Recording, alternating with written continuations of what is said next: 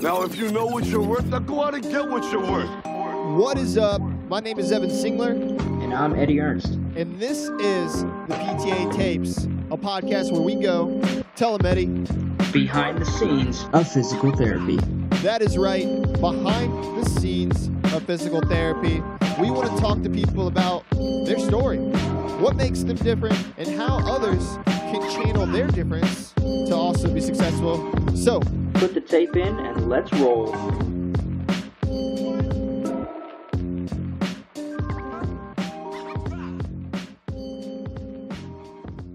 We're coming back on the air after an interruption due to technical problems. What is up, and welcome back to the PTA Tapes podcast. As always, my name's Evan. Got my co host Eddie with me here, and we are coming to you with another tape, Tape 7. On Tape 7, we got to sit down with an absolute peach of a person and PTA. Her name is Kathryn Sutton, also known as Katie. She is a clinical coordinator for Kent State University out of Ohio in the tri state area. And sitting down with her to talk about her story, what she's doing now, her experiences, her knowledge base, just everything. It was it was just so eye-opening from a student standpoint, things that I honestly wish I would have known as a student going into PTA school. So if you are a student and you're listening, you're going to want to really take all this in, grab out a little notebook and write down some notes, um, things that can bolster you as a student, whether you're currently a student or you're looking to go to PTA school. She drops a lot of good knowledge in both of those areas. So, I'm not going to get into it all right here. I'm going to let you listen. Turn up the volume, put your headphones in, press play, grab a coffee, do what you got to do. We don't judge. Do your thing and enjoy. This is Tape 7, Kathryn Sutton. Let's do it. Hello, everyone, and welcome back to the PTA Tapes podcast. This is Tape 7. Today on the tapes, we got a very, very special guest with us. Her name is Katie Sutton. She is a PTA. She is a clinical coordinator for Kent State out of Ohio. Katie, how are you doing today? I'm doing just fine, thank you.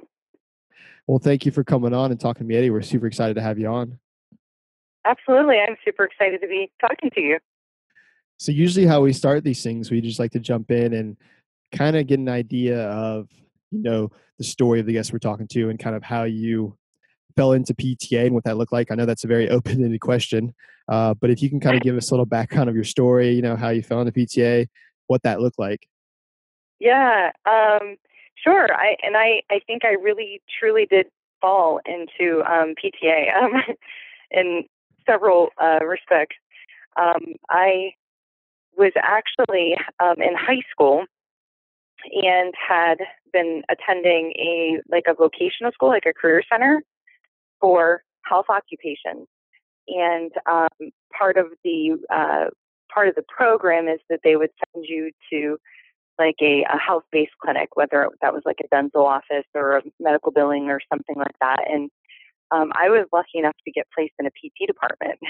So um, it definitely sparked a fire very early on. So I was probably about 17 when I had my first um, taste of what physical therapy was. And um, I was lucky enough that after I graduated, they asked me to stay on as like an aide, you know, as like a, a PT tech.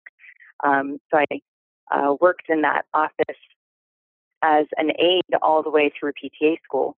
Um, they encouraged me along the way. There were several PTs and PTAs that were Did we lose her again? Yeah. Hi again. Hello, hello. Hey, welcome back. Hi again. no, it's, it's Uh, round three. okay. Yeah, to no. give uh, you a little bit of an idea of how far away I live, I'm actually watching an Amish buggy drive by my house right now. Wow. no way. yeah, we're pretty. Yeah, we're pretty far out there. So That's um, pretty. That's pretty know, awesome, though. I feel like you don't see those kind of things. every is. day. It is. It's beautiful, and um, I love it. Um, we don't have a lot of resources, but so like we don't have the luxuries of like internet and things like that but um we sure do enjoy it that's for sure so um but i, I can hear you both okay now can you hear me yeah, Yeah. we can hear you perfect. Yeah, so I just drove to the end of my driveway. Wait, so now now I'm now I'm curious with where you where you are in Ohio. I mean, it, I, I'm assuming there there's Amish communities close by. there there are. Um, we're not really in Amish, what you would call country. Okay. Um, yeah, we're not really in Amish country, but um, we are surrounded. We're a very rural um, farming town, and um, certainly surrounded by a large population of Amish, Mennonite. Um, the majority of my neighbors are Amish, Mennonite, with the exception of my mother-in-law. But um, it takes me about 45 minutes to drive to work every day, um, which is pretty normal for where I live. We live in a place, uh, Carroll County, Ohio, Okay. um, just outside of Carrollton, Ohio. And so that's pretty normal. So we don't really have any freeway system. So to get somewhere like a big place to shop and stuff like that, you have to um, travel a good bit before you can actually get to a freeway. So gotcha. yeah, That's re- yeah, that's- but that's really- you that's- know, yeah, it's a, I mean, it sounds. Uh, I kind of love places like that, though. You know, the more so countryside. You know, kind of away from society a little bit. You know, it's very calm, relaxing. Oh yeah, it's it's amazing. Um, my children have never grown up seeing like a road, so they have like 20 acres to roam on, so they think that's normal. And I'm like, Yeah, yeah. that's not normal. You know, you you do have to watch for cars and things. yeah. So, but anyways, uh, that's just a little fun fact. oh, of course. Yeah, well, um, yeah, just kind of jumping back into what we were talking about. You, you just kind of, you know, were touching on, uh, you know, applying to PTA school, having the support of the colleagues there at the the facility that you were at, and um, you know, them kind of pushing you on and mentoring you forward. And we'll just kind of let you pick up off from there and continue forward. Oh yeah, absolutely. Um, and uh, so the, those mentors really became my my colleagues. Um, I was I ended up working there with them as a PTA um, after I had graduated from PTA school. So I really was in the same place for almost 15 years, maybe um, about 12, 15 years, something like that. That I had worked in the same facility with the same people. Um, for a very long time. So um, it was it was great. It was um, it was wonderful. Uh, the PTs that I worked under were very um, pro PTA and wanted to teach you as much as you could, um, help you learn all the skills that you could. Um, and because we're in such a rural area, like I said, I just explained to you where I'm at, um, uh, how far away we, I am from everything. Um, we did lack a lot of resources, so we tried to provide as much as we could for our patients. Um, so we uh, rented space for aquatics, and we um, did school-based PT for the local school district, and um, we did a small amount of peds. And so we tried not to turn anything down. We just tried to um, make ourselves better by by educating ourselves so that we could serve the population that we needed to. So that's kind of where I got my start as a PTA, um, and uh, went to to school at Stark State College in North Canton is where I earned my associate's degree.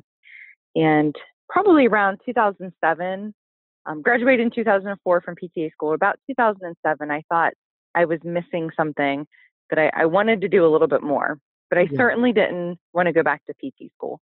Um, and it wasn't because I didn't. I, I, it's not that there was anything wrong with being a PT, but I really enjoyed being a PTA. Um, I enjoyed the time I got to spend with my patients. Um, I liked what I did. I liked the variety that I had, but I wanted to um, bump my skills a little bit so that I could maybe go into management at some point in time. Um, so that's when I decided to go back to school for my bachelor's degree um, in business, is what I went for. And uh, then having a bachelor's degree certainly opened up other doors and other routes and that's how I found myself at Kent State University. Gotcha. That's that's a really awesome story, and I kind of I want to travel back just a little bit. Um, you know, you talked about going into that the facility in the beginning when you were, you know, went in um, into the whole health sciences field, and then you started working as an aide. Um, did you kind of have, you know, before you decided, hey, you know, physical therapy is what I, want to do? You know, I feel like a lot of people kind of have that aha moment where they're like, you know, this you know this is something that i see myself you know going in the future like this is what i love you know was did you have one of those aha moments when you were just like an aide and, and, and if so was that like was it a specific you know interaction with a patient or was it just something that over time like grew? Um, you know speaking on myself you know i had you know one of those aha moments when i kind of was working as a tech as well where it was kind of you know seeing that progress with a specific patient and how touching it was um, for that patient and then it just hit me and i was like you know this is what i want to be doing. Um, you know was there anything like that um, that kind of really like set your mind like hey this is this is what i want my career to be um, I wouldn't say that there was just like one specific, but I think it was like a, a, a cumulative, a few um, maybe patients and a few um, experiences that kind of drew me to that conclusion. Um, I think a lot of it was the support of the staff that was there and how they kind of drew me into interactions with patients. And they'd be like, "Hey, Katie, we want you to see this. Come here. Let me explain this to you." So I felt like they they mentored me and, and were giving me that support saying you would be good at this. You, you have this wonderful you know communication skill and you know you could really go somewhere with this and you know why don't you think about it? So i feel like as i built those skills i i decided that yeah this is really something that i i could see myself doing as a career um, for sure. So maybe not just one specific moment but a, a few moments kind of meshed together. Um, specifically the patients that that was really um, really a cool thing to see the progress um, and to see what the PTs and PTAs were doing with the patients and, and, and how they were transforming um, from maybe having pain to not having pain or having very limited function to having pretty good function. Um, so seeing that was a really cool thing. Um, and I definitely wanted to be a part of it. So. Awesome. Um, speaking of the patients, I know with uh, the or at least I hear. I don't know yet. but um, with the rural area, uh, a lot of times that's mm-hmm. where a lot of like the travel contracts are at, and they pay more because you know not a lot of people go there. So, what kinds of like uh, I don't know about issues is if if issues is the right word, but like what kinds of issues, maybe um, specific biopsychosocial things. You know, what kinds of um, basically what kinds of things, what kinds of patients did you see uh, in the rural areas that you know somebody in the city might not see as often? Um, yeah, there definitely a great question. Um, looking back on the population that I mainly treated, um, I would definitely say a lack of resources um, is certainly where um, where a lot of our patients were coming from, and that could have been transportation. Maybe they didn't really have good, reliable transportation to get to and from um, healthcare services. Um, so we have um, a transit that runs around town that will help get people to their appointments. Um, maybe a little bit of a low income as well um, was certainly part of that mix. But we had a, a lot of like a farming population as well. So um, a lot of farm injuries, um, uh, listing injuries, uh, that kind of thing. we certainly saw that as well. And like I said, we, we really tried to make ourselves as diverse as we could so that um, those folks that had a hard time getting to the clinic didn't have to travel even, even further yet, that we could try to um, give them what they needed. Now, that doesn't mean that we wouldn't refer out. Um, certainly, if it was something that was out of our grasp, we would do that. Um, but we tried really hard to kind of fill that need and fill that gap. Okay, sweet. Yeah, no, that's um, I mean, that's I would say that's a perfect answer. Um, as perfect as you can get, at least very detailed. Um, talking on kind of the farmers, um, so with them, you can't really tell them to like stop their aggravating activities or um, like take a break for a couple days if like they sprain their ankle or something. You can't really tell them to to stop what they're doing because what they're doing is their livelihood, kind of similar to like people um, like in the military and things like that. So how did you um, overcome or like what uh, accommodations did you suggest or make for for those farmers and um, the people whose livelihood they wouldn't make like a livelihood if they didn't go to work that next day or work on the farm the next day. Oh yeah absolutely. Um, that was always a challenge for sure and i think as in with any um, patient that has a, a, busy life that fitting pt in is very hard to do um, i think that the key there is to find the home exercise programs that are going to work for them. That's going to be something that's um, easy to fit into their life, and to um, continuously take a look at that. And are, are you are you still giving them a home exercise program that's doable, um, that is uh, still adequate for what they need, and kind of adjusting that as that patient went along, so that you know you're taking away things that they didn't need and giving them things that they did need, and try to keep it short and sweet to their day, and um, checking in with them frequently. As far as um, you know, is this working for you? Is it not working for you? Um, have you tried to do it? Um, do your program here or there, or maybe it's something that they can do while they're out and about doing their work. You know, let's take a break or um, let's uh, make an accommodation to what you're doing throughout the day. If you're standing a long time or if you have to sit a long time in the tractor, how can we, you know, work around that?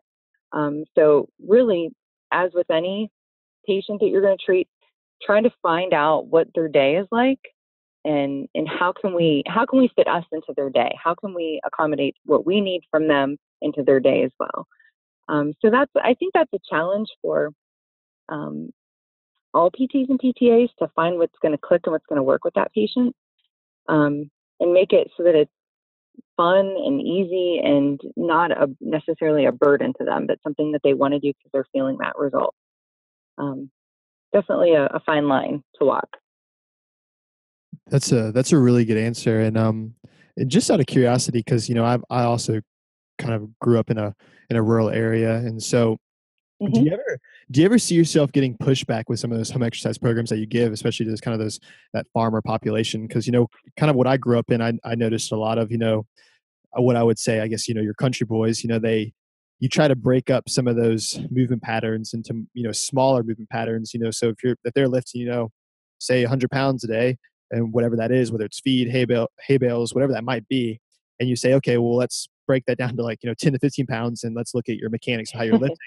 Sometimes, you know, they look at you like, hey, you know, I've been doing this for a long time. Yeah. You yeah. know, so it's hard to, it's hard to, you know, kind of in a way educate and say, hey, you know, we need to kind of regress before we can progress. Um, do, you, how do you kind of deal with pushback um, if, if you've had any?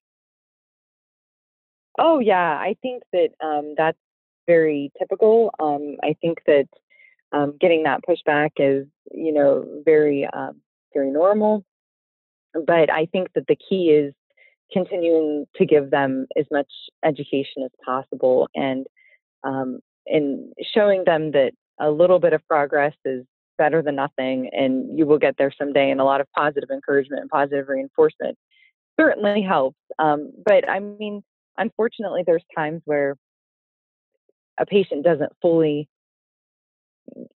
see that benefit and sometimes they pull out before they actually get to achieve that um, and that that's always disappointing for the pt and pta to see that um, but a lot of times with that positive reinforcement and um, continuing to educate them on um, what's best for them and how we can kind of take those tiny baby steps towards what they need to get to and, and reassuring them that we can get you back to normal, but it's going to take some time and it doesn't happen overnight.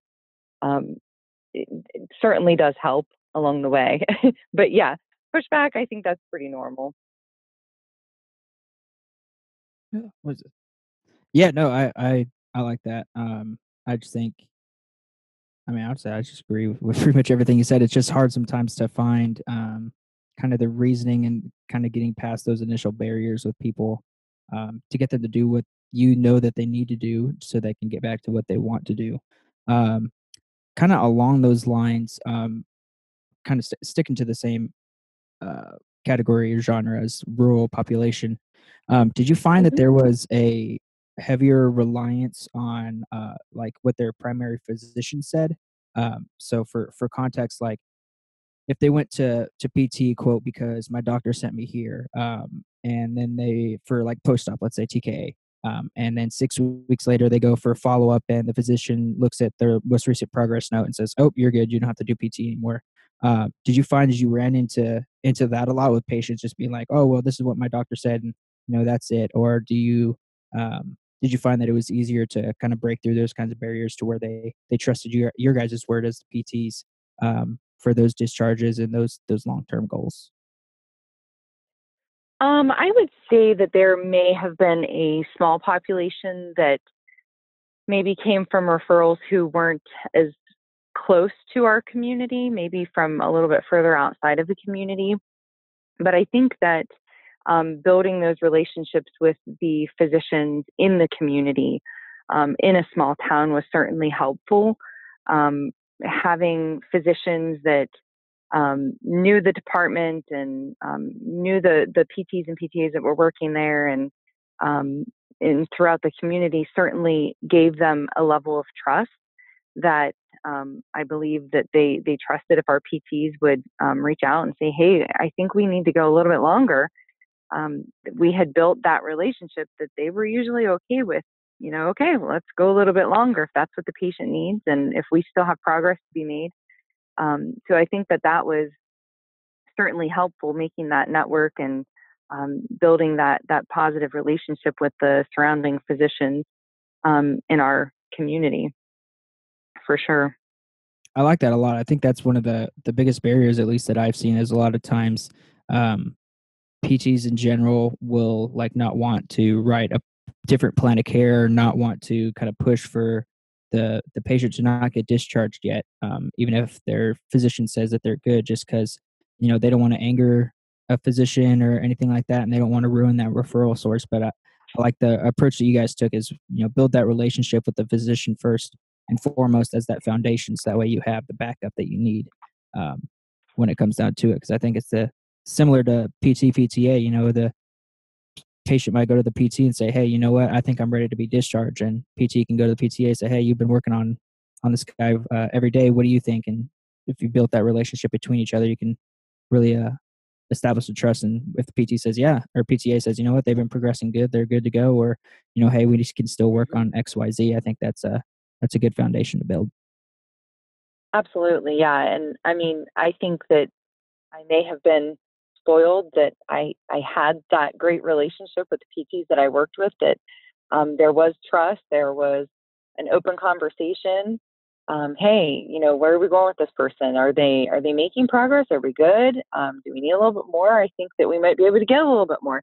Um, and having that conversation between the PT PTA team and the, the patient as well um, drawing them into that conversation to you know, really optimize their their end result um, is definitely key. Um, so I, I, think I was very very spoiled that I had that that relationship um, that I felt comfortable talking to my PTs about that. I like I, I like how you say spoiled and use that word there. Um, I think it's I think it's like more so a testament to just like a very good PT PTA relationship and um, kind of just a kudos to what your clinic was able to build and effectively like implement. You know, um, kind of going into that because it's always it's always a good thing to kind of come in as a PTA um, and feel like you know you can bring your thoughts um, to the table and they're going to be heard. But also, you know, the same thing from a PT standpoint that you know the PTAs are going to obviously you know take the plan of care that they're outlining and and, and go with it and and make sure that you know everything's along those lines um, and i kind of want to transition into now talking a little bit about you know back your background with kent and how that happens so sure. i kind of want to try and bit, mm-hmm. bridge the gap there of you know working in the clinic to you know getting your experience in management your degree and then all of a sudden you know now you're a clinical coordinator at kent so could you possibly bridge that gap for us and kind of you know how that all transpired yeah, um, I'll certainly try. so um, that's all we ask. Yeah, when I when I started working at Kent um, as the clinical coordinator, I was only working part time, so I was still in the clinic um, about two days a week, and I was still working at Kent three days a week. Um, so that was that was challenging in and of itself, but um, within about a year, I had become full time at Kent, um, and my my job responsibilities at Kent turned fully administrative. Um, and at that point, I couldn't work in the clinic anymore unless I wanted to do weekends, PRN, um, something along those lines. But you know, having a young family, um, that wasn't really the best option to do a lot of PRN. I did I did some, um, but you know, making the transition from clinic to academic was a challenge, um, and then making the transition from uh, not being quote unquote a clinician anymore to being an administrator um, was certainly a challenge and a little bit of a hurdle and kind of an emotional one for me because I thought, you know, am I ready to not be in the clinic like I was every day? Um, that was kind of a mental uh, struggle that I had with myself for a little bit. You know, um, am I making the right choice by not being in the clinic all the time? I know I can always go back, but you know, what's this going to look for like look like for me long term? Um, and what I came to the conclusion was that I'm still a part of the physical therapy profession, and maybe even more so now than I was before, um, because I'm still rooted just in a different um, perspective, just in a different angle. But I am still a PTA. I'm still a PTA. I still have those roots. Um, I still have an influence, and I still have a voice. So um, initially, what was challenging for me in making that transition has turned out well and I really enjoy what I'm doing now. But there was some moments in between where I thought, wow, you know, am I am I ready to give that day-to-day clinic up? am I willing to kind of cut that cord and and and release that and and I did and um, it's worked out for me good so far. Um, I really do envision myself eventually doing some clinic work, but um, I've been in the process of earning my master's degree over the last few years. And just for time's sake, just so that I don't have to take a, lot away from my own family um, and my own personal things that I like to do, um, I have not went back to the clinic in a couple years. So that's kind of where I'm at right now. That's an interesting, interesting story, I think, and, and perspective. It seems like you had a, a little bit of a, uh, and I think a lot of people do a little bit of an identity crisis once you moved out of out of the clinic just because you've known it for so long and you know that's what you've done. You were able to see and direct uh, directly affect um, patients and then moving out of the clinic you, you didn't have that anymore. So uh, it seems like that you felt like you kind of lost that a little bit but uh, and, and i'm sure there's other educators and other clinicians that have moved from from direct patient care to like a dor or something that have felt that same way. So it was really um, I appreciate it definitely, and I know there are somebody out there that else that will appreciate that kind of perspective, knowing that they're not the only ones that felt that way. Um, and I agree. I, I think you know, you, like you said, you're still part of the physical therapy profession. You're still affecting it on a large scale. Um, and if anything, now you're you're affecting patients, you know, tenfold. You know, every single student that you that you teach and that you instruct on something is now directly affecting um, uh, a patient getting better, and that's you know comes back to to you guys as educators is kind of how that reaches back to you. I sure hope so. That's the goal. well, and, and, and just just out of curiosity, um, kind of with you know the clinical coordinator position, was that something that you jumped into straight away, or did you did did it kind of start out as like a more so the instructor side, and then jump into coordinator? kind of did you climb that ladder? How did that how did that look? Or was when you transitioned over from the clinic into Kent? Yeah, um, Kent State University is kind of a unique setup. So we have um, Kent State University is a, a large multi-campus system. And so we have a traditional PTA program on two campuses within the system. Um, so the East Liverpool campus and the Ashtabula campus both have a traditional PTA program.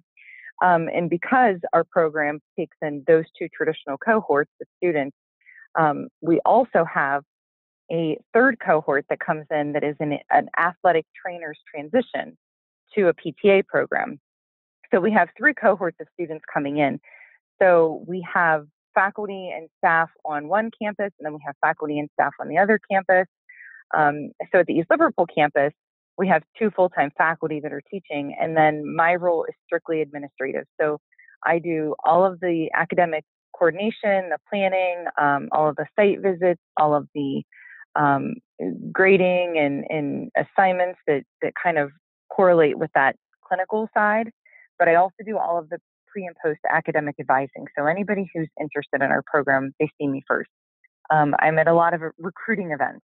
Um, I'm a, at a lot of open houses and, and whatnot for the um, campus and the program. And our program director is actually housed at our Ashtabula campus, which is about 100 miles away. So I kind of fill some of those administrative duties when she cannot be there. So if there's a student issue, my office is already it's always open and already ready to go so i can kind of handle those things day to day until the program director can get on the phone or get down to visit or whatnot. So um, it's kind of a unique role. I don't know that a lot of acces look like that in our profession um, maybe a handful but it's a little bit different. So when i'm networking with other accs um, out at different conferences and out in the, the academic world i my role looks a little different if that makes any sense at all. No, it makes perfect sense. And um, one of the biggest uh, things I want to touch on was, you know, you said you do a lot of um, kind of networking events um, and outreach opportunities um, with your position. And um, as far as I guess kind of some of those outreach opportunities, is that within the Ohio area, or do you span out further? Uh, yeah, we we do kind of span out a little bit further. Uh, because I work at the East Liverpool campus, um, we're uniquely um, located in the tri state area. So I can, when I look out my window, I see the Ohio River, and across the river is Chester, West Virginia.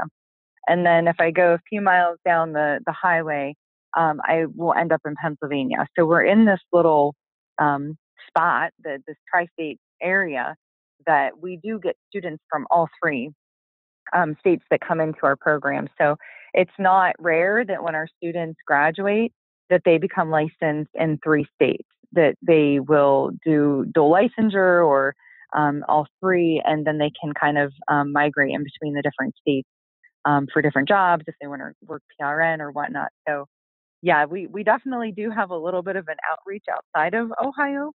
Um, for sure. Our Ashtabula program, they do a lot in like Erie, Pennsylvania too. I shouldn't say a lot, but there are some students that kind of come over from that area as well.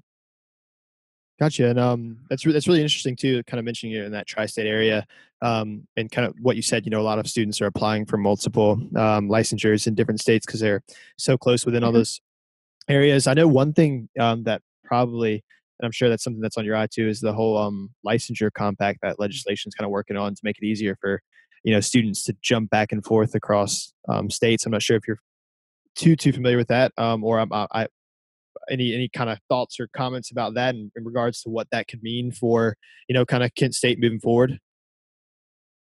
Well, to be honest with you, I haven't dug into it too much, so I don't know all of the ins and outs and the details. Um, it sounds like you might know a little bit more about it than I do at the yeah, moment, but that's okay. Um, I certainly think it could be a benefit um, for sure. Yeah, um, and and just kind of just out of curiosity too, um, you know, would you say that um, as far as like the student body do they are they pretty well split between all those kind of those three states as far as where they're going or do you see most of them stay in the ohio area um, what kind of just you know out of curiosity you know where most of the students i guess looking to practice afterwards yeah i would say the majority of our student body um, at least in the pta program is certainly ohio based um, i would probably have to guess it's about 80%, um, maybe a little bit more. It kind of depends. It varies year to year. Um, but looking back over the last six years and the site visits I've made, um, I mean, I, I go all the way north to Cleveland and I go as far south as Wheeling, West Virginia. So, you know, it's, there is a, a big radius that kind of spans that. Um, but I would say the majority of our students are certainly from Ohio um, a handful from West Virginia and a handful from Pennsylvania. So. Gotcha, gotcha. And um, and and yeah. this is more so from a, from a student perspective, and I know I'm kind of transitioning mm-hmm. out of that role. Um, Eddie's still in that role, and he's kind of got a little bit of time left uh, on the home stretch. So almost uh, there, almost exactly. there. so, uh, in your position, um, as a you know the clinical coordinator and what you do in your capacity, what just kind of give you know whether it's current students or students that want to you know go into pta what do you look for out of a student coming into a pta program well um, interestingly i always make sure that i tell them that they have to actually touch people um, that has actually come up before in the past where a student uh, maybe didn't fully grasp that you mean i have to like lift people and move people and touch people and so yeah, I, I, always make sure that they know that that's part of the role of a PTA. Um, but we certainly give them a list of essential functions. You know, we have to be able to um, list and, and verbalize and um, hear and teach and um, show and demonstrate and use technology in our jobs. Um, so that's definitely something I'm looking for as a student who wants to be hands-on um, because so much of our job is hands-on. Um, a, a, lot of our job is hands-on. so that's probably one of the first things that I clarify with them. And then second is is communication skills. Um, I really look at it for a student. Can they make eye contact with me? Are they um, making clear connections? Are they asking appropriate questions? Um, those are the things that I really try to kind of embed with that student early on. That you know you're going to have to have these conversations, and you have to be social, and we need you to be able to interact at multiple levels with different patients, um, physicians, nurses, other professionals, you name it. Um, so that's probably the second thing that I really try to encourage and foster in a student. I like that a lot. Um, I actually have a, a, guy in my class who shall remain nameless, but there's uh, this running joke that he just doesn't want to want to touch people. It's really just he doesn't not a fan of like massages and everything and like massage, but it's just funny every every now and then where, where somebody says like, oh, and then you're gonna have to touch them and move the leg up, and then I mean I do it. I kind of look at it every time somebody they talk about having to touch a patient. Anyways, he's a good yeah, dude. Yeah, he's gonna be great, but I just think that that's a funny comment that that you made on that. That's something that you point out. Yeah, yeah, I definitely make sure I tell them. You know, we work head to toe. We're we are working on people's heads and we're working on their toes. So um, you kind of have to be willing to um, get up and close and, and personal with people, um, but all for the benefit of healing. So, um, but yeah, that's certainly something that I try to make sure that they're very aware of is that you actually have to touch people. so. That's uh that's definitely an important thing. And um and another thing I like that you said there was, you know, making sure or looking, you know, to see if they're making eye contact with me and being personal. Um I mm-hmm. think that's like a that's a pretty huge thing to touch on. Um from that perspective of you know we come into this field and and obviously you know the touching and healing aspect and all those things the physical parts of it are you know um, a huge component but also you know building that therapeutic alliance is half the battle as well. So you know finding individuals that can be genuine and, and personal and carry conversations and um, i think and just this is a personal tangent of, of my own. Um, you see you see a lot of um, times and i think you know this transitions over into into pt school a little bit um, but you see a lot of you know students go through and they're academically just superior you know the bar is so high for them uh-huh.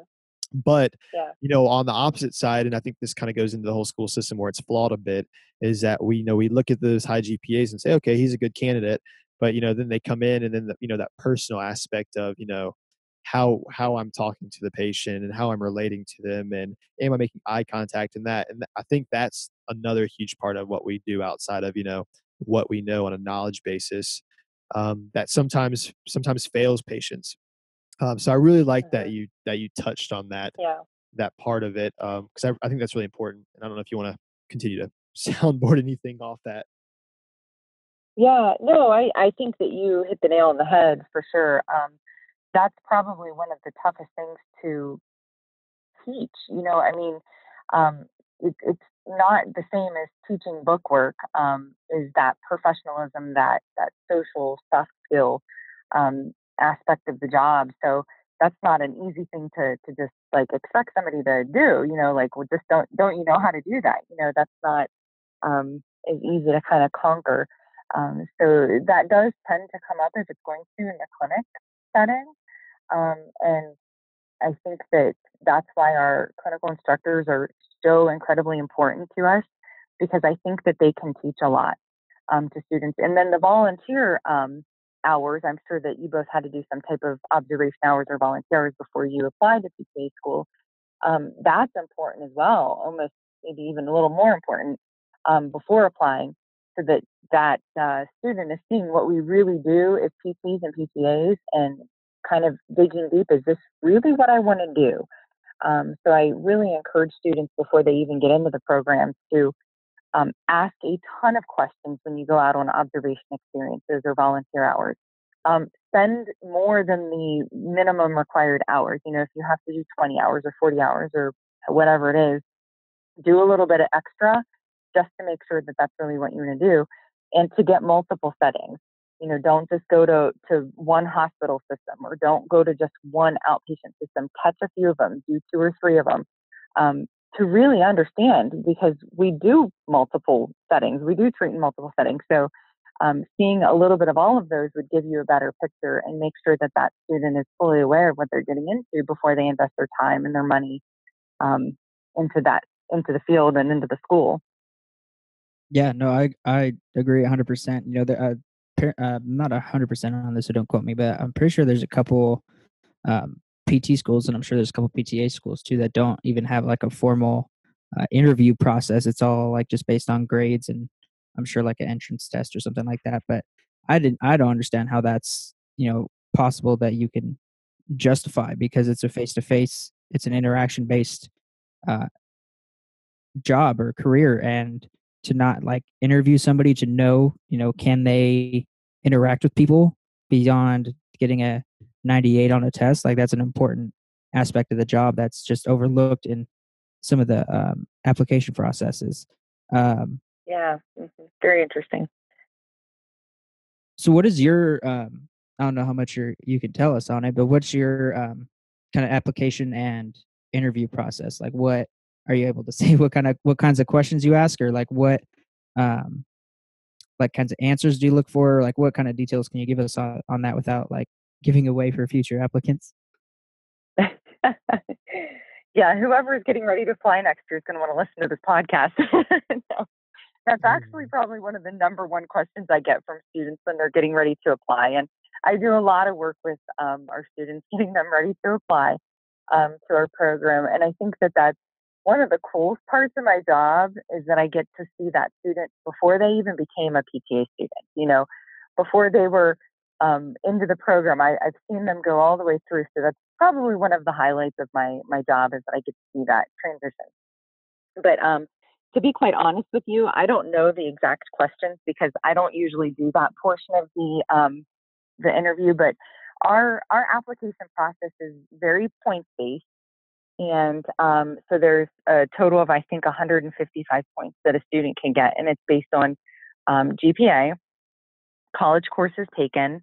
So that would be like your your core classes, like your English, your math, um, social science, your humanities, that that kind of stuff.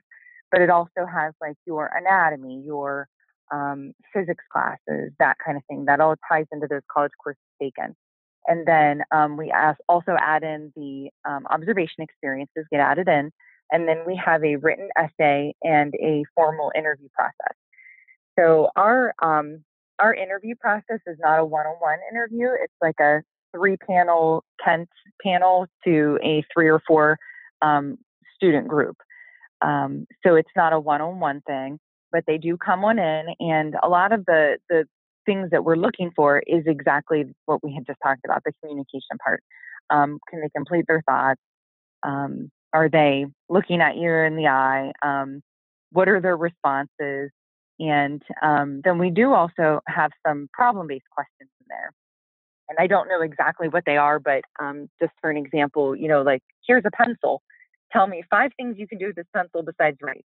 You know, so I, I believe that they ask them some questions like that um, as well. But then the um, the essay portion of the interview process, it all happens at the same time.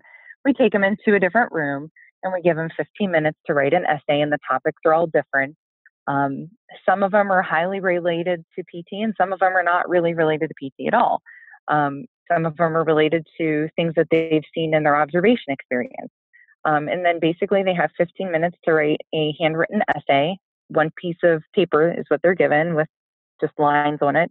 Um, then they write, and when the time's up, they put their pencils down, and we send them to the English department. so um, they actually get graded on grammar and um, their composure and um, how well they stayed to the topic, and those kind of things. So, so, so basically, if you're if you're a student in the tri-state area, and you're looking at Kent State as a particular college to go to the PTA program, you got your work cut out for you because I've been sitting here for the past couple of minutes thinking of five different things I can do with a pencil besides write. and I am I'm drawing blanks. I don't know if I would have cut the bill for that. No, Um, I'm not sure that that's one of the examples that they use. Like I said, I I actually don't sit in on the interviews, but um, I know they do ask some problem-based questions, maybe similar to that. Um, but I think that it's fun in some aspects. They probably get some re- really interesting uh, answers. That's for sure. I imagine so. Yeah, I, Yeah, been just asked a- kind of looking for some of that. Oh, go ahead. No, no, no. uh, I was just gonna say that uh, I've been asked a couple of those before, and it, it's fun afterwards when you get to like kind of Google the question and see what like creative answers that people have come up with. But then like you just being on the spot is just like uh, I don't know because Uh, yeah, I'm drawing a I've been blank. asked, yeah, yeah. I've been asked the uh, if you were if you were a, a, crayon in a box of crayons, what color would you be? And I was just I had no idea, so I was like, uh, white because I can still color on stuff and I'll pick up you know, traces of the other colors to make a new one, and but I'll still be my own color. And I was just like, there uh, you go. it was, uh, yeah, I really, I really like those questions afterwards, at least. yeah. I'm not sure I could answer the one about the crayons myself, but Um, just to just to touch base on something you said there. You said you know y'all do in the interview process. It's not really a one-on-one formal thing. It's um it's multiple individuals involved. And um, if I was correct there, you said uh, kind of there was like a student involvement um to an extent. So uh, when you said student involvement, is that like bringing in previous or current students in the program? Um, that are a part of that process and kind of like you know asking them questions, or is that like you're bringing multiple applicant applicants in at once and kind of having Yes. Yeah, the second. Yeah. So we have a panel of three people that are um, two from from Kent, two of our faculty, and then we have a clinical instructor that's local to our area who actually had went through our program as well several well, it's been more than several years ago now, but um, but she's a big supporter of our program. So um, she typically comes in and does the interviews, and then we have uh, usually a group of four students come in at a time, but it just kind of depends on how the groups break out um, with how many numbers and whatnot that we have come in. But I think it makes students feel a little more comfortable that they're not there one on one, um, feeling like it's so intimidating that they can bounce ideas off of each other, and um, which is kind of a neat thing to see as well, um, to let the students kind of feed off of each other's ideas and whatnot. Yeah, I think it's um I think it's like really important too just to kind of see how, you know, students work with other individuals. You know, because potentially, you know, they don't realize it why they're in there in the applicant or application process. But, you know, at some point if they make it through the program, um, you know, they're going to be colleagues next to each other. So, you know, to see how they are able to interact to that moment in time, um, it's it's definitely kind of a eye-opening thing for a program, um, but also for the students too. Absolutely, yeah, and and I'm sure that you both realize that the friendships that you build in PTA school last a very long time. Um, so you're they're kind of starting it off at the very beginning. As a matter of fact, some of them have had classes together prior to this, so it's fun to see them recognize each other when they're waiting to go in. Like, hey, you know, you're in my anatomy class, or or you're in my statistics class, or whatnot, and then you know that kind of gives them a little bit of a comfort level when they go in. So. Of course, and um, I want to, I, kind of want to transition also and talk to something about that's really unique to um, to Kent State. Uh, we actually kind of, you know, had a little bit of a conversation about it before coming on. Um, but if I'm correct, Kent State has the only athletic training transition program into PTA um, currently in the country right now. Is that correct? And if so, can you kind of, um, you know, explain what that program is? How it works um, and and obviously you know it's going to be a game changer in terms of that kind of niche um, for students who are athletic trainers who are looking to you know go the PTA route and you know I, I yeah just to kind of get a little more detail on that program Yeah. Um, so the athletic trainers transition program, it's actually housed at our Ashtabula campus. So I really don't work with those students, um, but I work with the faculty and staff that does work with those students. Um, so I'm certainly aware of the, the program and, and uh, what happens with that. But it's kind of a really neat thing, and I, I think it's um, very under marketed. I don't know that people know it, it exists, to be honest with you. So it's a neat program. If you're already a certified athletic trainer, you can apply to this program and basically come out in about 15 months and become licensed as a PTA. So um, it builds off of the skills that they already have as an athletic trainer. So typically, their degrees fulfilling many of the requirements that they need to graduate with that associate's degree um, to become a PTA. So that definitely lifts some of that off. Um, and we have seen in the past where athletic trainers that are maybe in with a, a hospital system, sometimes they get some type of financial aid or assistance from their employers to help pay for them to go through this um, program because it does help them in the end. So they're more marketable, um, they have more opportunities, and they have a, a whole second set of skills that they can add on to the skills that they already have. So it's kind of a, a neat program. Um, and like I said, I don't think that many people know about it. It's the only one that's accredited in the United States as of right now. So, um, pretty neat program. Yeah. So just uh, just a little plug from the PTA Tapes podcast. If you're an athletic trainer and you're licensed and you're looking to go the PTA route and just to continue, kind of you know bolstering your career in the tri-state area, Kent State University is uh, a school you should definitely be looking into. So we'll just throw that plug out there. Absolutely. Absolutely. So, and most of it's online. So, um, the the program's done from the comfort of their own home. That's something that we we really pride ourselves is that they don't have to go very far to do this. They do come onto campus. I believe it's six weekends throughout the the program um, to do their practical testing and um, be ready to go to clinicals. That their clinicals are based close to their home. Um, I think their first one or two clinicals can actually be done within the clinic that they're already working at. Um, but then obviously they have to get some outpatient, or I'm sorry, inpatient experience because um, your athletic trainers don't really get as much of that in their current day to day. So they have to get a little bit of that. So, but yeah, it's, it's a really neat program that um, can really help give somebody an edge if they're looking to expand their skill set um, or maybe to grow a little bit where they already are in um, their current setting that they're working at. So um, neat program, yeah.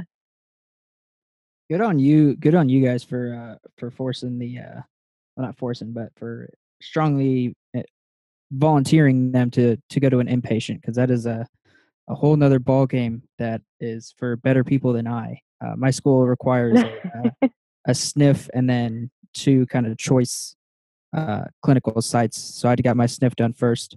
Um, but I don't have to do I don't have to do a uh, inpatient, and I'm kind of thankful because, like I said, it's for it's for better people than I to be able to go in there and, and do what those people do. Yeah, and I think that that was certainly um, important. Um, and I wasn't around when this uh, athletic trainers transition program was um, created. I wasn't in the Kent State system then, but I think that that was certainly something that was important. Is you know, if you're going to become a PTA, you do need these skills just in case. Um, you know, you may never step foot in an acute care center again, or um, an acute care hospital, or even a skilled nursing home. But if you do, then you need to have those skills as well because that's what we do as PTAs. We we do go there. Um, so that's certainly um, and I would say even maybe a little bit of a challenge for the, the athletic trainers group for them to say, okay, well, I'm going back and I'm going to try something new now. Um, so, you know, they have to be willing to jump in and, and uh, take a little bit of a different approach, um, which is, it's an interesting transition for them for sure. Um, but a wonderful program. That's really neat. And um, just kind of segueing into a, an, another question um, in kind of regards to your job capacity with clinical coordinator. I know that that kind of entails you know you reaching out to a lot of um, you know different sites to kind of set up students and how that works. Um, and this is just out of personal curiosity as a student that's kind of leaving that um, the whole clinical rotation um, experiences. What is the I guess what is the biggest feedback you get from a lot of those rotation um, sites that students go to in terms of you know what we as PTA students can be doing better? Hmm, that's interesting. Um, well, I would say the first rotation for me seems to be, if I had to put a label on it, the the easiest. Um, it's the easiest for the clinical instructor and the student and me um, because the student's still fresh enough that they have a lot more to learn. Okay. But then it's the third clinical rotation. I think that's the, the, the very last one for us. And so we have three, we have three full time. So it's our third last rotation that seems to be the one that um, I don't want to say the hardest, but it's the most challenging because the student wants to put themselves out there and say, hey, I'm prepared. I have all my academics done. I'm I've made it this far.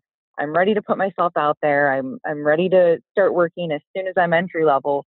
Um, but then there's still some things that they haven't seen, learned, or done yet.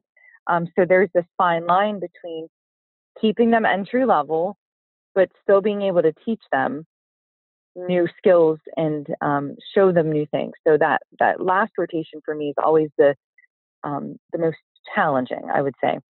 As far as feedback goes, um, I, I hear a lot of very interesting things. Site visits is probably uh, one of the the top, um, probably one of my top five things that I that I love about my job is site visits, um, because it's interesting to see and hear things from the the clinical instructors' um, perspective. And um, as far as the feedback that I get, um, from a student side, the two top two weaknesses I would say that students tell me that they have is documentation and um, exercise progression. So in the last clinical rotation, that's the top two answers I, I hear from a student. If I had a dollar for every time I heard that, I would be rich. but I think that those are the two areas that are just kind of one of those lifelong learning Mm-hmm. Um, so documentation is ever changing. So every clinic that my students go to, they use a, a different documentation system. I still have one that's handwriting notes. So you know, there's wow. a there's a bunch of different yeah, there's a bunch of different facets to that. So I think that um, documentation is certainly one that students have a hard time um, feeling like they're comfortable when they're ready to go, when they're entry level, and I think that that's okay. So I try to reassure them that that you're going to learn a lot more and whenever you get out of here and get your own job doing your own thing, it's probably going to look different as well. So we kind of have to take that in steps. You know, this clinic site, this is what they do, and this is what we have to kind of um, learn here, as long as they have the basics.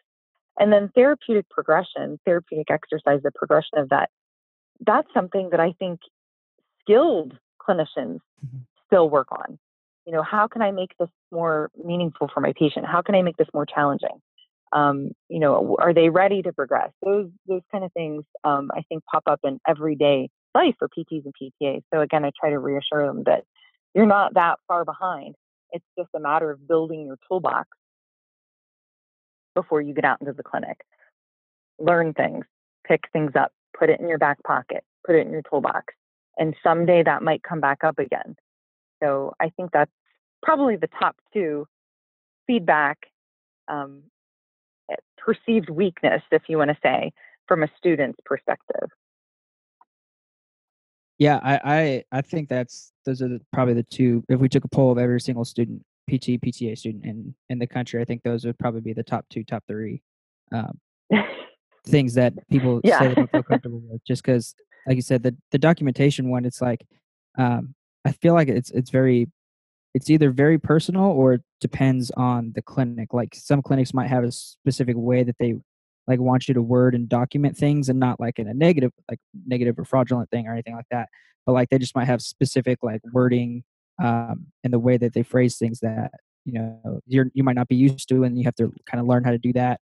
Um, or you might have your own personal um, way of documenting and wording things that that works for you that now you have to change up or you're still learning how to do um, like at my sniff there was like a, a specific uh, for each of the things we did we would put you know what we did how how uh, the like three by ten or whatever um, what was it for so like what issue is it addressing and then why are we working on those issues like what's their overall diagnosis that we're working on uh, to do it and then in like my outpatient clinic when I'm sending off paperwork to like outside physicians and stuff. Um, like it's not like that at all. So it's really just facility dependent that you'll have to learn eventually um, as a student and as a clinician. And same thing with the exercise progression. Like you said, it's really that I think more than anything, it just comes with experience. Um, Absolutely. it's Yeah. just you know one person is gonna respond one way, another one's gonna respond a different way to exercise, and even with your own with your own self and your own like exercise on your own, like you kind of learn um, throughout doing exercise, like when you feel like you're able to progress to the next weight or progress to the next resistance amount on the stairmaster or something like it's it's just something that's ever changing and it's just like you said a continuous learning experience Absolutely. Yeah. So I always try to reassure students you're not alone. and now I can say I have proof because I talked to both of you. yeah oh yeah, no, I, I, I've I've definitely seen that, and just soundboarding off like everything Eddie said too. You know, in my um, in my experiences as a, a student, one of the biggest thing I saw, especially from a documentation standpoint, was like word verbiage and how it's used. Um, because you know, you Oh, might yeah. might use like you know certain terms at one clinic and um, you know the ci there you know loves it gets used to it and then you go to the new clinic and you use those words and then the ci is like yeah i made some modifications to your note and you go look and they change those kind of verbs but it, it means the same thing you put in there. the yeah it's like well it means the same exact thing you just he's like well i just like this term it sounds a little more doctory and i'm like yeah i get it um so it's funny and you kind of you get you go through those rotations where um and it's it's a little shorter than you know the pt students you go through those like i don't know how your program there um, does it but i know our program we had six week rotations and you kind of get to where you you know by the end of it you're comfortable enough to where you kind of know the system um but then you get Mhm. picked up and tossed into a new system and it's like jumping you know learning all over again um Yes. so it definitely gets a little a little Mhm. frustrating at times kind of you know not not so much you know learn kind of you know learning the personality of your ci but just kind of learning how they go about you know their documentation because reality you know when you document as a student whatever you say is reflecting you know their note for that patient um, so they can kind of get a little picky at times is what I what i saw Yeah, absolutely. Yeah. And I think um, that's, again, one of those things that I try to um, reiterate with students is um, I know this isn't exactly what you did at the last clinic, but if you look at the core, you probably have the same foundational elements in that note, but it, it looks very different on this computer system than it does this computer system. And the words might be a little bit different, and your CI's preferences might be a little bit different. Um, but yeah, certainly. And sometimes I feel bad for students because I, I feel like you have to kind of um, dance this fine line between what your CI wants and what you've already learned and, and how to mesh those two um, together to make it what's, what's appropriate for that clinic setting and, and what your CI's expectations are.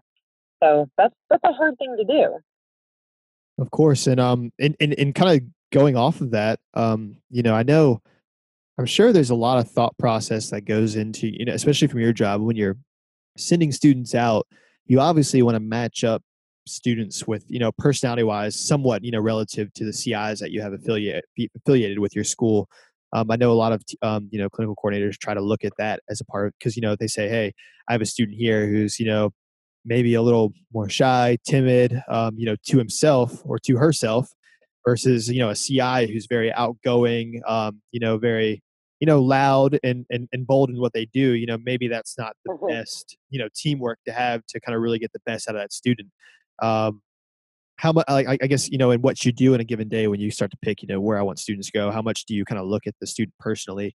and um, you know how much of that goes into you know what you do you know through uh, throughout the year of you know getting to know those students and understand their personalities Yeah, um, yeah, that's definitely a challenge as well to um, really feel confident that where I place them, they can be very successful. Um, and in reality, I want to say that no matter where I put them, they should be and can be successful because I, I expect that my CIs are professionals and my students can learn from them. However, reality is some people just don't blend well together as far as the, the personalities go, like you said. Um, so I, I do try to do that. Um, I also kind of look at the system as well. You know, um, is this person, is this student also a good fit for that hospital system? Maybe not just the CIs. Um, some sites share CIs, you know, so the student might have two CIs during a clinical rotation. So um, it, I do try to do that. And sometimes I'm very successful in that. And then I have the student who's extremely grateful who says, This was the best clinical I've ever had. And my CI was awesome. And I've built lifetime friendships here. And I have references. And this was great. And then I have the student who I I feel like I've maybe failed them in some ways, like, oh man, it just wasn't a beautiful match. You know, I thought it might have been, and it wasn't. so, you know, for for all of the good ones that I have, I do have every once in a while a, a, a rotation that wasn't as beautiful for that student as I hoped it would be. But um, you know, what I have to say about students is um, you guys keep going. You don't give up easy. So um, that's a good quality to have as a student if maybe you're going into a clinic site and it's not the best matchup as far as personality, but you're willing to do what you got to do to get through it and to make it work and to learn how to um, build relationships otherwise and work with personalities. That's part of our job. Of course, of course, and I, and I, I love everything you just said there. Um, it just it really speaks volumes. And you know, before before we um, kind of you know start wrapping up this call here there's some there's some really kind of um, important things i wanted to touch on and one of them was that you're on the uh, centennial steering committee um, and there's some pretty important events coming up um, in regards to that. I didn't know if you wanted to share those events um, and kind of what you know what they mean for physical therapy um, in a whole. Um, sure yeah well uh, I probably don't have a wealth of information to give you quite yet about the Centennial Steering Committee, um, but what I can tell you is that we are working diligently to um, try to find ways that we can remember and honor our history for the American Physical Therapy Association. So we're going to be 100 in 2021. So we're almost there.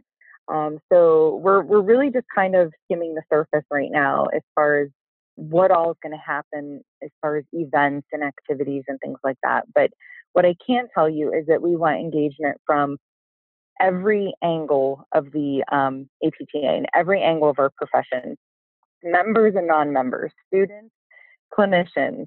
We want um, PTAs and PTs. We want the whole the whole gamut here. So we want everybody to be involved in some way, shape, or form. So um, there's going to be lots of different things that we're going to look at. Um, we hope to get engagement um, in our local communities um, at a national level and maybe even at a global level as well. So I think things that are coming up will certainly kind of bounce back to um, our members and bounce back to our our sections and, and chapters and SIGs and what do we want to do? You know, so I'm sure there's going to be a lot of opportunity to give feedback and find ways to celebrate on our own and find ways to celebrate at local levels all the way to the national level. Um, so I'm sure we're going to he- be hearing a lot more about that um, coming up in the next year. Um, and I would anticipate probably maybe even by CSM next year, we might have a lot more information to kind of roll out and get get going. So it's a very exciting time. Um, I'm very honored to be serving with the um, individuals that I am on the committee. Um, I think that it's one of the coolest volunteer opportunities I've ever had, um, but also one of the most important ones that I've ever had. Um, just to kind of remember who we are, where are we going, and what do we want to look like in the future. Awesome. Yeah, no, it sounds like a exciting event and I mean, I'm sure the APTA will will put on some some good shenanigans for for the next and CSM and everything that year. So I'm stoked for it. I know it's seems like 3 years is a long way away, but uh it'll it'll creep up on us before we know it. Um it'll be here before we know it for sure. Yeah. Um so we got about a minute left on here. So last thing sure. I want to ask you uh, kind of if you had uh, like a closing statement. So if you had the attention of you know every PTA student and every PTA in the country right now, what is your what is your message to them? Wow, that's heavy. Um, I would say that um, look for ways to become involved at any level. Um, I am a new, you probably won't believe this, but I'm a new APTA member within the last five years. I was not always an APTA member. Um, and when I became a member and became involved is when I realized what I was missing out on. um, and realized that I have a bigger voice than what I thought I did. So um, even if it's local, your your PT pub nights, go to them, network, get involved, find ways to volunteer. Even if, if it's up to the national level, um, find ways to get involved. Like I said, you know who you are as um, not only just a person, um, but as a PTA, as a clinical, you know, director and um, instructor, all the above. Um, it, it really is just, you know, such a positive, you know, feeling to know that we have individuals like yourself out there that are really, you know, pushing us forward. Um, you know, as students, as PTAs, who are really kind of giving us a framework um, to build off of. It, it, it really means a lot. I know, you know, obviously me and Eddie haven't, you know, been able to experience, you know, what you do behind the scenes in person. Um, but in, for what it sounds like, it just sounds like your your your program and yourself do such a great job at in really kind of pushing out you know new PTAs into the field that are going to be making an impact for patients. Um, and from our standpoint going in, you know, those are future colleagues for us. So it just really means a lot. Oh, well, thank you. That those are very kind words. Um, I have to say that I am just blown away that um, you two have um, come up with this idea for the PTA tapes. I was so excited when I saw it, and I've been trying to share it with as many people as I've um, I possibly can because I just think that it's such an amazing thing that you you saw a need and you filled a need, um, and so I'm excited that you're taking the reins on this, and I congratulate you both. And I know that you're going to be very successful in anything that you did decide to do, whatever you decide to do. Wow, appreciate that very much. Thank you. Thank you. Thank you so Mm, much. Yes, and yes, and thank you both. Well, Katie, it was an absolute uh, pleasure to have Mhm. you on to the podcast to talk to me and Eddie, um, and just kind of taking the time out of your schedule to do that. Uh, it was it was just awesome to kind of you know hear your story of how you got into the field, um, but also to kind of hear everything that you're doing. Hey, no problem. Thank you for having me. We'll have to catch up at one of the the conferences in the next year. Maybe in 2019 we can celebrate uh, PTAs being 50. Yeah, there you definitely. go. All right, Katie. Well, thank you so much. You have a good night. Thank you. Okay, thanks. You as well. And that wraps up tape seven of the PTA Tapes podcast. I hope you enjoyed listening to Katie as much as we did. So, you know the deal. Hit the subscribe button, leave some feedback, let us know what you think. If you have someone that you're like, they need to talk to this person, this person is the real deal, then reach out. Let us know. We want to talk to them. As always, you can catch us on Twitter and Instagram at the underscore PTA underscore tapes. And what's coming next? Tape 8. So, what's happening on tape 8? Well, we sat down with two very special guests, awesome people, awesome student PTs. Yes, student PTs. And I'm not going to drop names, but it was such a great conversation. You're not going to want to miss it. So, show up next week. Tape 8 is coming soon yeah, that's all we got. Hope you enjoyed.